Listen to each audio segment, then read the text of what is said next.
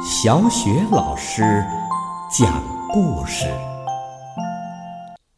每个故事都是一次成长之旅。宝贝儿，欢迎收听小雪老师讲故事，我是小雪老师。宝贝儿，今天小雪老师带给你的故事是《花格子大象艾玛系列之艾玛和蝴蝶》。花格子大象艾玛一路上散步，猛听到这样一个声音：“你好啊，艾玛！”声音是从树上传下来的。艾玛答应着：“是你吗，猴子？”“咦，错了，是我，是你表弟。”表弟韦伯哈哈地笑着，从后面的矮树丛里走出来。“你好啊，韦伯。”艾玛也咯咯地笑着说：“你会口技，会用你的声音耍花样，可真服了你了。我要去散步，回头见。”过了一会儿，艾玛又听到大叫声：“救命啊，救命啊！”艾玛暗笑着说：“得了，韦伯，出来吧。”那个声音又叫开了：“救命啊，我出不去！”艾玛哈哈大笑：“是你的话啊，韦伯。”可话没说完，他看到的是一只蝴蝶，它让一根倒下来的树干给堵在了一个洞里了。“可怜的蝴蝶！”艾玛说着，把树干搬开，让蝴蝶飞了出来。“谢谢你，艾玛，树干倒下来，我正好在洞里。也许有一天，我能报答你的。”艾玛说：“别客气，蝴蝶。什么时候用得着我，叫我好了。”蝴蝶说：“在哪里，我都会听到你叫我的。”艾玛一路走，一路咯咯地笑着。“一只小蝴蝶要救一只大象，真是天大的笑话，笑话！”这时候啊，有一条很窄的岔道从大路岔开去。他说：“这里我还从来没有去过，走这条岔道去玩玩。”可是没想到啊，岔道从林子里出来，却通到万丈深渊上的峭壁那里。“太危险了！”艾玛说，“而且岔道只通到前面那个山洞，我得往回走。哎呀，天哪，我太大了，这儿没法转身呢。得先走到前面那个山洞，掉个头来，再太太平平地走回去。”快到山洞的时候，后面的岔道开始崩塌了。他赶紧冲进山洞，朝外一看，一段岔道啊，已经塌掉了。“哎呦，不不不！”他叫着，“我回不去了，救命啊！”他哇哇的大叫，可是没有人答应。“救命啊，救命啊！”艾玛再哇哇大叫，可是还是没有人答应。他们离得太远了，他心里说：“我就叫救蝴蝶吧。蝴蝶呀，救命，救命，蝴蝶！”他大叫着。他正想再叫，蝴蝶已经飞来了。艾玛说：“哦，谢谢老天，蝴蝶你来了。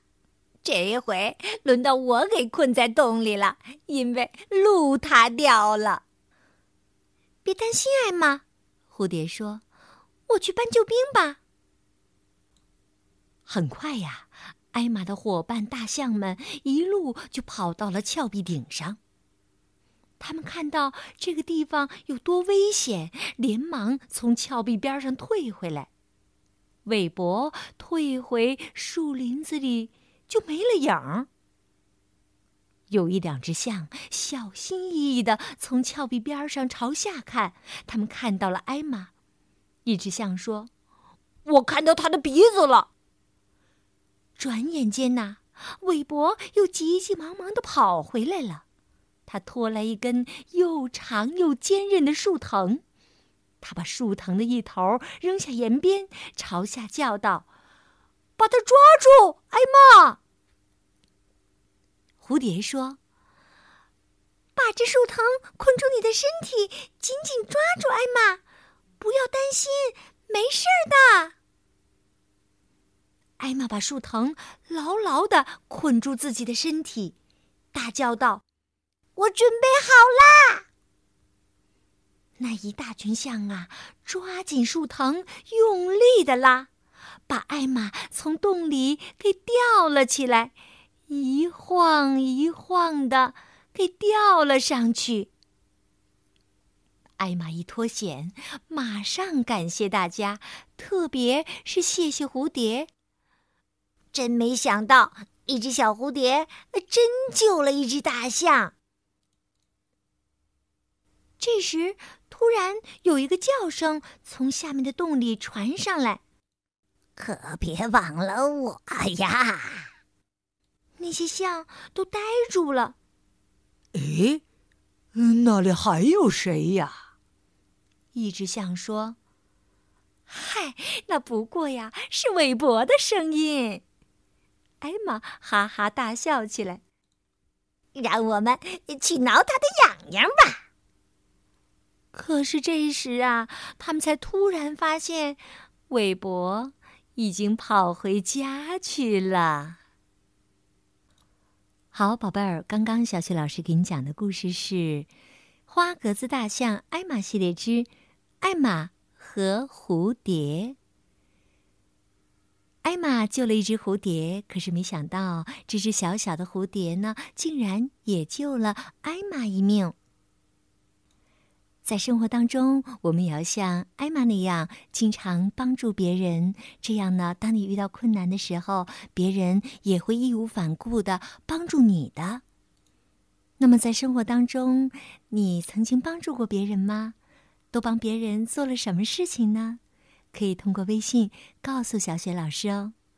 好了，宝贝儿，今天的小雪老师讲故事到这儿就结束了。接下来呢，又到了小雪老师读古诗的时间啦。今天小雪老师朗读的古诗是《早发白帝城》。《早发白帝城》，李白。朝辞白帝彩云间，千里江陵一日还。两岸猿声啼不住，轻舟已过万重山。朝辞白帝彩云间，千里江陵一日还。两岸猿声啼不住，轻舟已过万重山。朝辞白帝彩云间，千里江陵一日还。两岸猿声啼不住，轻舟已过万重山。朝辞白帝彩云间，千里江陵一日还。两岸猿声啼不住，轻舟已过万重山。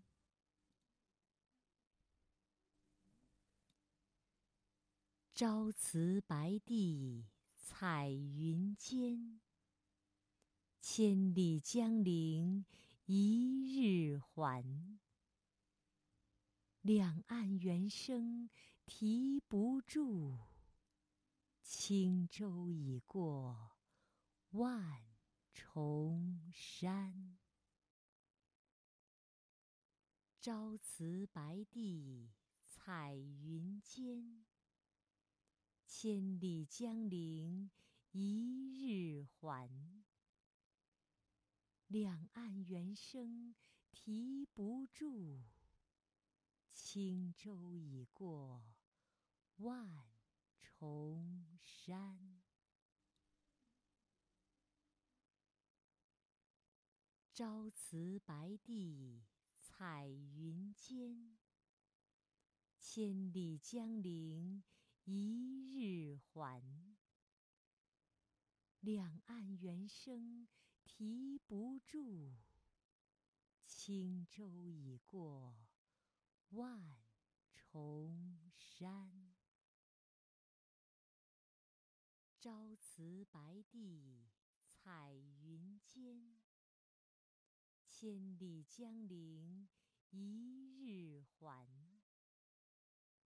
两岸猿声啼不住，轻舟已过万重山。